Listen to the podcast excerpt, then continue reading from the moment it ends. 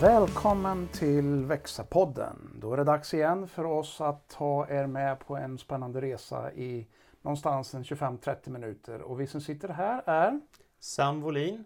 och jag heter Svante Hector och vi kommer båda från Karlstad. Eh, Sam, du är föreståndare, du är pastor och det har du varit nästan hela ditt liv. Ja, jag har, det mesta av mitt arbetsliv har jag ju jobbat eh, som pastor, det kan man säga. Jag började några år innan med lite annat arbete med husbyggande och, och eh, på en tidning. Men sen har jag hållit på i 25 år med att vara pastor.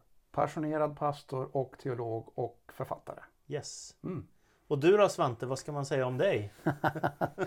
Ja, jag, jag, är, eh, jag är nog lite entreprenöriell. Jag har jobbat länge med det vi kallar ofta mission, eh, kommunikation, eh, media men framförallt eh, ledarskapsutveckling väldigt, väldigt mycket. Mm. Och eh, finns både idag inom det vi kallar kyrklig verksamhet, missionsverksamhet men också som entreprenör kring ledarskapsfrågor och så här. Mm. Spännande. Mm. Och nu har vi Växa-podden här eh, där Yes. vi eh, är inne i ett tema som handlar om nytt liv i öknen. Ja. Och, eh, förra gången så pratade vi om att vara relevant kyrka mitt i samhället. Mm. Och idag så är temat gemenskap över gränser. Mm. Eh, och Sam, när du tänker på gränser och gemenskap över gränser, vad är det för gränser man kan tänka sig och se? Ja, det är ju många olika gränser som man kan eh, faktiskt påverkas av som människa. Eh, och jag tänker att vi har ju vuxit upp i ett, i ett Sverige där vi var liksom vana vid att umgås med människor som har ungefär liknande livssituation som oss. Och nu så tänker jag att Sverige håller på att bli mångkulturellt och eh, vi möter människor från många olika länder och så. så att när vi satt och förberedde lite här så pratade vi ju både om kulturella gränser, religiösa gränser, etniska gränser, geografiska gränser, åldersgränser och att även kyrkans väggar ibland kan bli gränser för människor. Så vi tog ju upp ett helt spann här i våra förberedelser av, av gränser som man kan hamna i. Vad tänker du om det när vi har satt det här temat Svante, gemenskap över gränser? Mm. Ja, men jag tänker så här att, att vi som människor har ibland, eller ganska ofta faktiskt, tendensen till att vara noggrann med att försvara vår egen lilla grupp. Ja, Alltså människor behöver en gemenskap, en tillhörighet av något slag. yes. Och det är inte fel, det är ganska bra. Alltså det är viktigt att man har en, en, en, en man vet här hör jag hemma, här Mm. tillhör jag, här är jag del av den här. Det är den positiva sidan, där får man trygghet, där har man liksom, eh, ja, men en miljö där man känner sig både trygg och hemma och man stödjer varandra och så. Mm. Men avarten utav det, eller det negativa utav det, det är att man kan bli så bevarande utav sin egen gräns att man vågar inte gå över gränsen. Man vågar inte bjuda in andra människor och man vågar själv inte gå över gränser till andra sidan. Nej. Och det tänker jag är en, en, en reell utmaning. Och, och när jag ser vad Bibelns berättelse talar om så ser jag något annat än att bevara gränser. Ja. Och man, man kan ju säga både du och jag, vi har ju rest i många länder och vi har gått över gränser på det sättet och mött människor från olika nationaliteter och kulturer och även former av tro.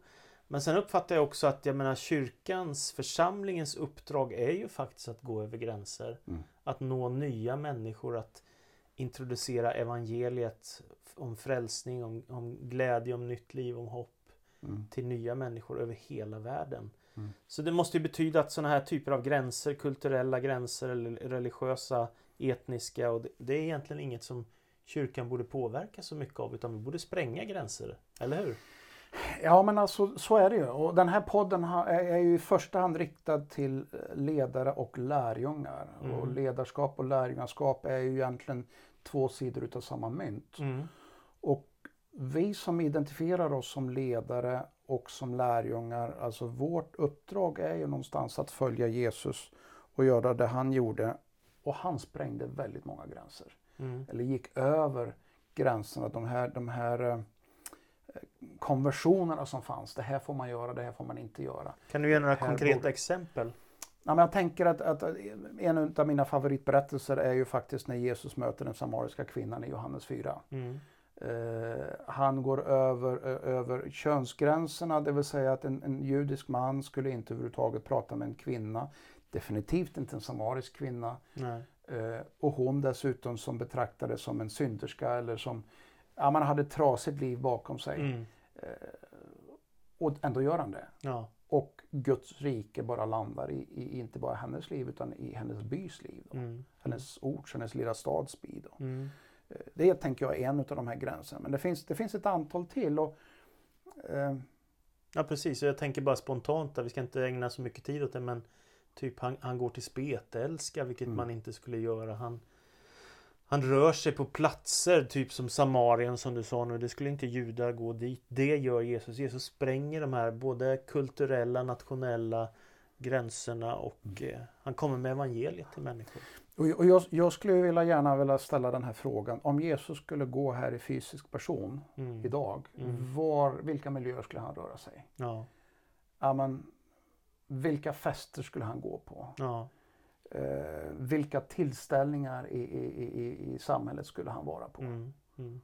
Och jag kan bara ana när man läser bibeltexten att förmodligen skulle han gå i väldigt annorlunda än vad städat kyrkfolk går i. ja. Så här finns ett problem och en utmaning egentligen. Ja, men här finns ju en utmaning där, där jag tänker att vi som människor lätt liksom burar in oss själva i, i, i, med våra tankegränser. Mm. Alltså vi sätter upp gränser. Det här kan jag göra, det här kan jag inte göra. Det här får jag, det här får jag inte göra. Och vad ska människor säga om jag gör Ja. det här? Ja, Men Jesus gick bortanför det. Han, han gick över de här gränserna ja, och sökte gemenskap. eh, Som ju är Guds natur. Alltså gemenskapen är Guds natur. Gud är kärlek säger Johannes. Och kärlek är gemenskap i sin grundform.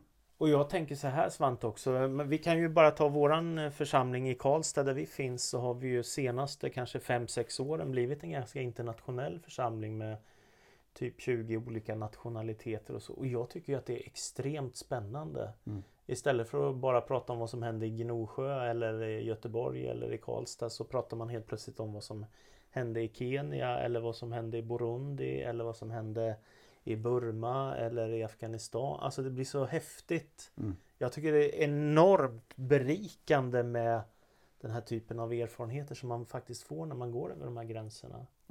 Spännande.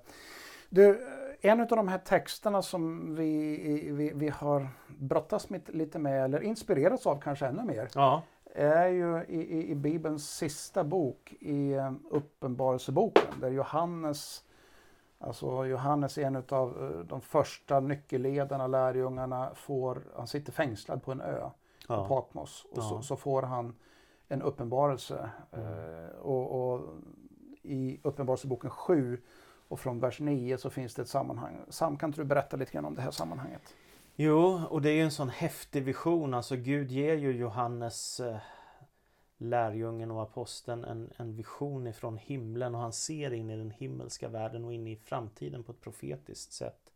Och då ser han en skara av människor ifrån alla folk och länder och språk. En skara som är så stor att ingen kunde räkna dem. Så det här är ju framtiden. Hur blir det i evigheten?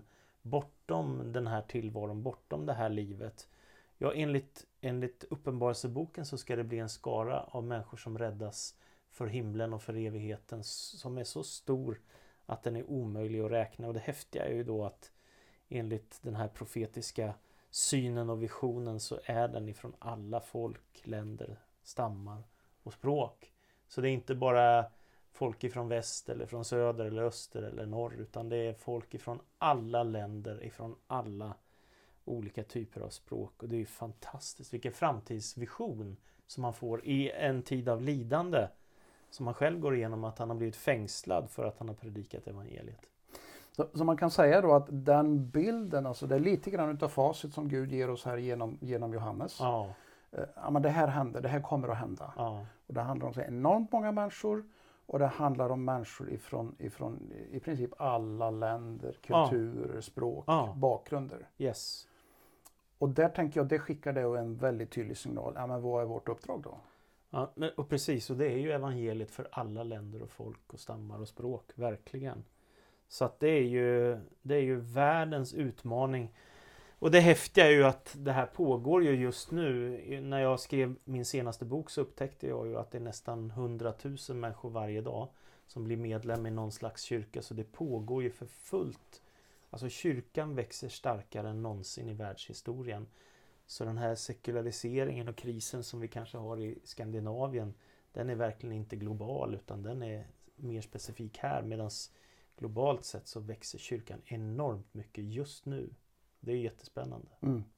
Vi, vi, vi, vi kommer återkomma till en specialpoddinslag här. Med, med, vi har idag suttit och pratat med en god vän här som heter Ayla. Mm. Och han delar lite grann. Men, och, och, och han ifrån bara, Kenya? Ifrån Kenya. Man finns i ett, i ett globalt nätverk utav ledare för, för ja, över 900 lärjungarörelser. Ja, så. Det är väldigt spännande. Eh, men vi gör en egen separat podd på det på engelska så vill du höra på den så, så kommer vi, den kommer så småningom här. Mm, mm. Men det händer fantastiska saker. Men du Sam, den här Guds vision som Johannes får, den börjar Jesus leva med sina lärjungar. Mm.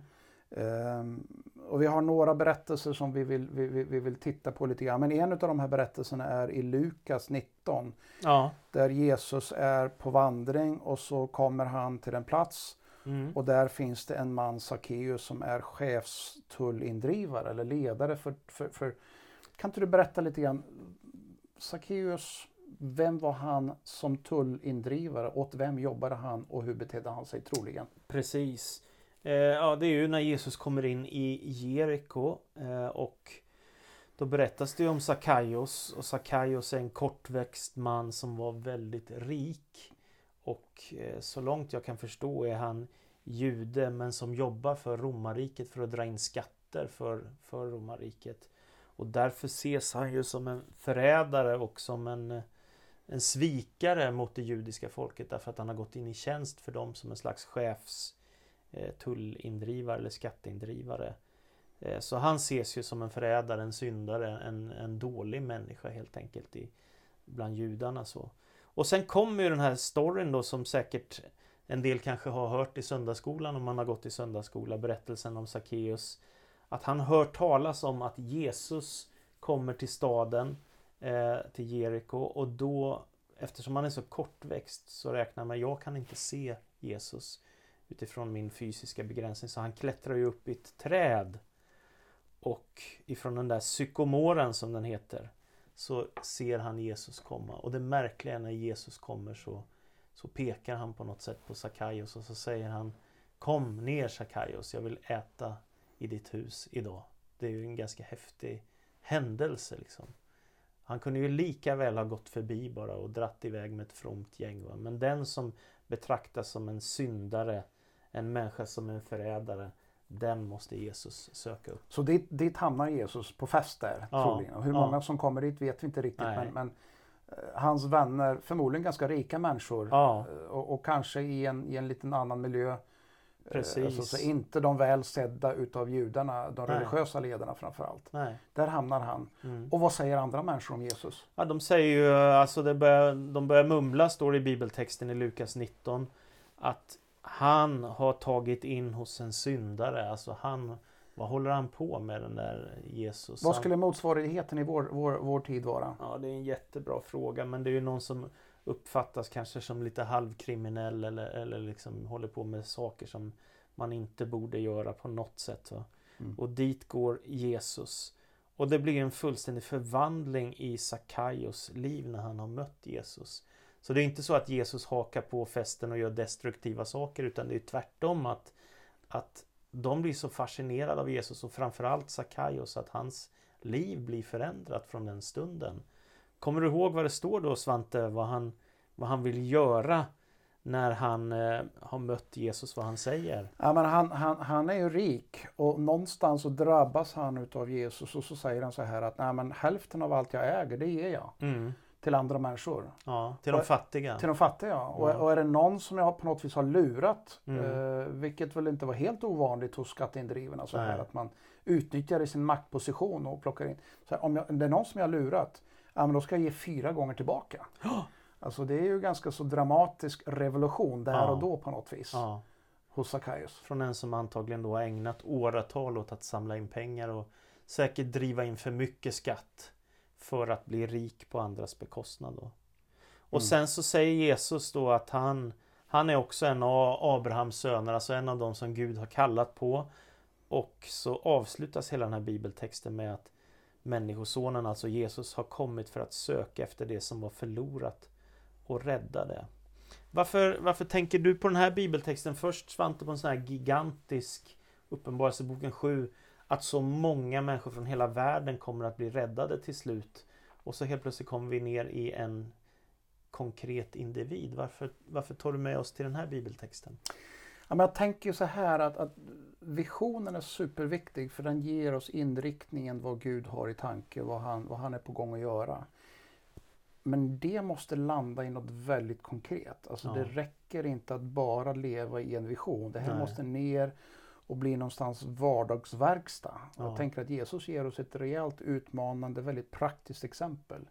Alltså han är ute och rör sig och folk rör sig kring honom och det finns ett intresse och så här. Och så är det en som ingen annan egentligen vill riktigt, riktigt vara med. De ser honom inte liksom som en god person. Där ser Jesus den personen. Ja, Och han ser inte i första hans, hans brister. Det finns ingenting som säger att Jesus liksom bejakar Sackaios sätt att, att, att vara och kanske ta för mycket betalt. Men han ser honom som person ja, och ser att här finns det någonting. Honom vill jag besöka. ja, Och Jesus säger ju sen sida, det är, det är inte de friska som behöver läkare utan det är de sjuka som behöver Ja, läkare. Så han ser sin roll att ja, men jag har en plats där människor behöver syndernas förlåtelse. Så det betyder, om man tar konsekvensen av detta också, att Jesus har kommit för att rädda det som är förlorat. Alltså a- att, att ha med Jesus att göra handlar egentligen överhuvudtaget inte om att bli någon religiös typ. Nej. Utan det handlar om att få ett förvandlat liv. Mm. Så det här är ju faktiskt en enorm utmaning för oss som kristna också som kyrkor. Att Mm. vi så lätt uppfattas som någonting liksom religiöst. Eller, alltså, Mm. Istället för att det handlar om livsförvandling. En människa som har varit lite halvkriminell blir helt plötsligt fruktansvärt generös Mm. och är beredd att ge bort mycket av sina ägodelar och pengar bara för att han har fått ett möte med Jesus. Det är häftigt. Jag tänker att det handlar ju i grund och botten inte om Sackaios pengar. Nej. Utan det handlar ju om hans hjärtas inställning. Och att han vill göra så här, det är Yes. ju bara någonstans en konsekvens eller en, en frukt utav hans hjärtats inställning. Det måste alltså ha funnits något hos Jesus. För jag tänker så här också att eh, man tänker ett, ett ord som vi använder ibland i kyrkan är helighet. Alltså att något är så annorlunda, så stort och häftigt att, att man kan känna oj, jag hör inte hemma eller jag passar inte in med det här. Men på något sätt är det tvärtom med den helighet som Jesus representerar. Den, den är attraktiv, den drar till sig människor och får människor att ändra sitt liv. Jag skulle sätt. säga att den är, både, den är både attraherande och utmanande. Ja. Den är inte slätstruken på Nej. något sätt. Nej, Utan att när Jesus kliver in i vilket sammanhang den nu är så är han en aktiv del men han spelar inte med i spelet nödvändigtvis. nej. Utan han med sin närvaro så utmanar han föreställningar. Ja, Och så går han över de här gränserna som försöker att separera människor. ja. eh, För att istället skapa en, en, en gemenskap, en ny, ny gemenskap. Och här borde ju kyrkan återspegla Jesus bättre än vad den gör, eller hur? Ja, alltså jag tänker att vi stänger in oss väldigt mycket i, i, i våra kyrkväggar eller i våra tankemurar Ja, av vart vi kan röra oss och Ja. var vi inte Ja. ska vara och var vi ska Precis. vara. Så här. Här har vi en rejäl utmaning. Och jag tänker att det är i första hand ledare eh, som behöver gå före och visa vägen. Mm, Vi behöver utmana oss själva. Ja. Och jag tänker en viktig fråga ställa sig. Vad är det för tankebyggnader jag har ja, som hindrar mig från att gå över gränser på ett sätt som Jesus gjorde? ja, Alltså det finns ju en negativ sak där man kan gå över gränsen. Man säger ibland nu har du gått över gränsen. ja, Så nu har du gjort vad som är, är, är rimligt och relevant. Men det är inte den typen av uttryck vi Nej, pratar om. Vi nej. pratar om att, att precis som Jesus gå över de här ibland tabubelagda gränserna. ja, Men med ett väldigt tydligt syfte. ja, Eh, evangeliet som skapar gemenskap av en Gudsrikes karaktär. precis. Du, eh, klockan går och vi ska, vi ska hinna med en bibeltext till Sam som Mm. jag tänker är riktigt, riktigt spännande i det, i det här sammanhanget. Eh, som tar det här ett steg till och det är i, ifrån Apostlagärningarna 2. Ja. Eh, där, där det händer det extraordinära. Ibland pratar vi om det som kyrkans födelse. Mm. Eh, pingsten, anden faller. Ja. Eh, och varför inte prata om det? Eh, här händer det ju fantastiska saker. Mm. Alltså, människor är samlade från alla, alla, alla möjliga håll och kanter. Det finns åtminstone 13-14 olika nationer representerade Mm. eller beskrivna i den här texten i, i andra kapitlet. Man har kommit från olika håll för att fira den här eh, pingsthelgen, då, 50 dagar efter påsk. Mm. Eh, och där händer någonting. Vad händer Sam? Eh, nej men jag tyckte det var häftigt också. Vi hade ju, vi ska ju, ni ska ju ha en podd sen också med Ayla här från Kenya. Han sa ju att det är som att Gud använder den här judiska högtiden och att Gud kan använda högtider för att verka bland människor på ett speciellt sätt. Det som händer är ju att lärjungarna, alltså vid påsken har ju Jesus dött och uppstått och sen går det 40 dagar när Jesus undervisar om Guds rike och sen så, så står det om Kristi himmelsfärd och allt detta att anden ska komma istället som en annan hjälpare, som ett löfte som Jesus ger. och då så är ju lärjungarna i en bön i tio dagar om att detta ska hända som Jesus har lovat. Löftet om den helige ande som hjälpare. Och när pingstdagen kommer som alltså är en judisk skördehögtid. Då kommer som ett dån av en stormvind och eh, Guds kraft uppfyller lärjungarna och de talar i tungor, de prisar Gud och människor ifrån många olika länder får höra talas om Guds väldiga gärningar på sitt eget språk. Så det här är en oerhört fascinerande händelse som, som du säger, som kanske är lite av starten på urkyrkan och konsekvensen av detta det blir ju att Petrus stiger fram. Och det tänker jag är oerhört häftigt därför att Petrus har ju 50 dagar tidigare förnekat Jesus. Och nu när han har blivit fylld av den helige Ande så vågar han ställa sig inför tusentals människor i samma stad Jerusalem och predika om att Jesus är Messias och världens frälsare.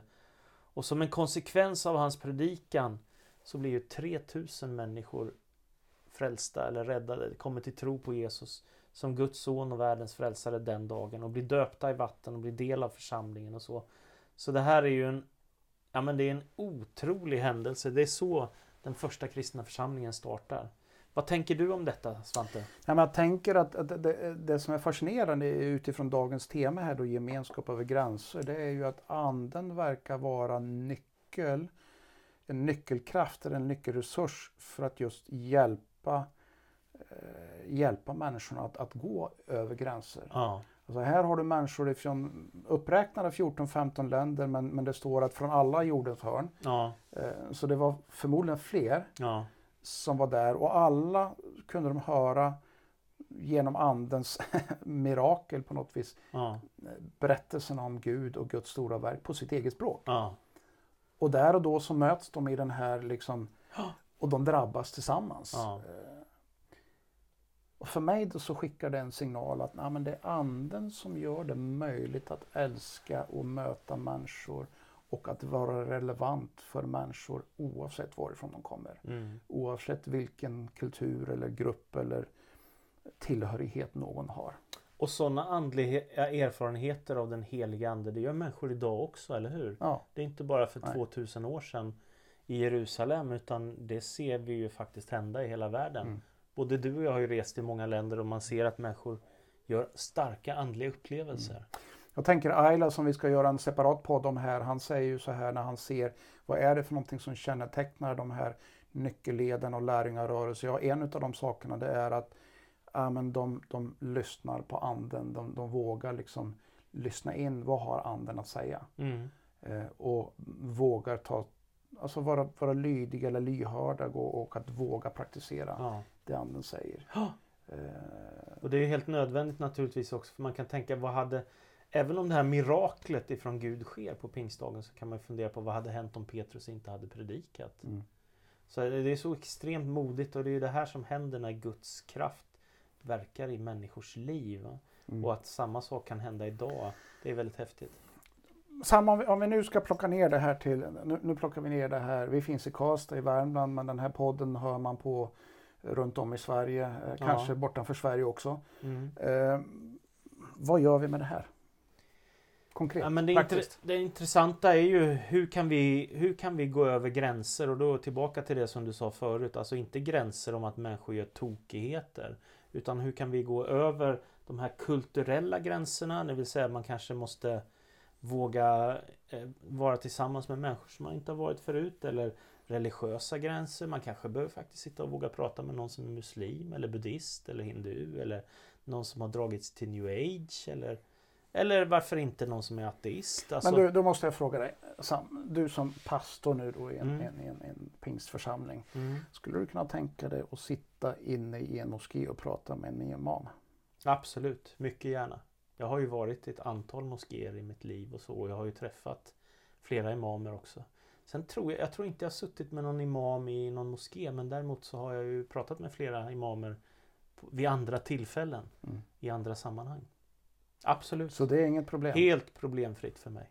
Kanske tvärsom rätt så positivt Nej, Jag, spännande? tyck, jag tycker att det skulle vara spännande bara. Att få möta och lyssna. Ja. Och någonstans i det så kan anden komma och göra sina märkliga Varför saker. inte? Varför inte? Eller som en av våra tidigare ungdomspastorer, Jonny Martinsson, han berättade ju när han var uppe i ett buddhistkloster någonstans i Asien. Och han fick berätta om Jesus och när han var färdig, de hade aldrig hört om Jesus förut, så fick han en applåd. jag tycker det är så här häftig story liksom. Att våga gå över kulturella gränser, religiösa gränser och gå över etniska gränser och så. Så, så vi skulle kunna säga så här Sam, att med den här poddinslaget så utmanar vi lyssnarna att fundera över vilka gränser behöver man Ja. faktiskt utmana Ja, och gå över. ja absolut. Och, eh, och, och jag skulle vilja konkretisera så här, vilka Sackeus-personer Ja, är det som du som lyssnar behöver möta? precis. Vad har du för några i din omgivning som är kanske lite på samma sätt som Sackeus? Inte väl sedd, inte den som man normalt skulle gå till, inte den som kyrkan normalt skulle förknippas med, men som Gud har en tydlig, tydlig tanke med. Ja. Vilka är de?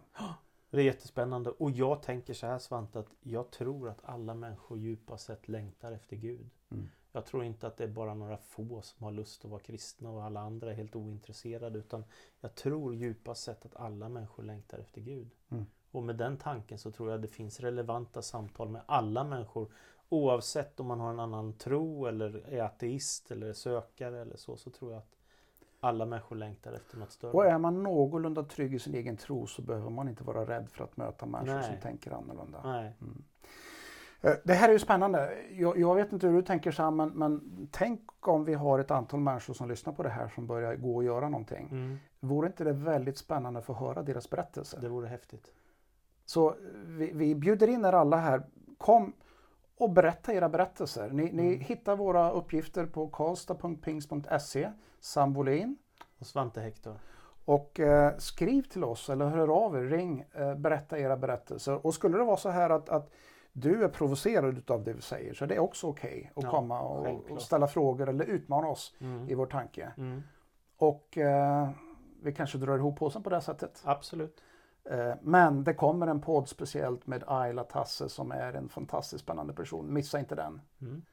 Och så fortsätter vi. Ja. Gemenskap över gränser, det är utmaningen. Det är utmaningen.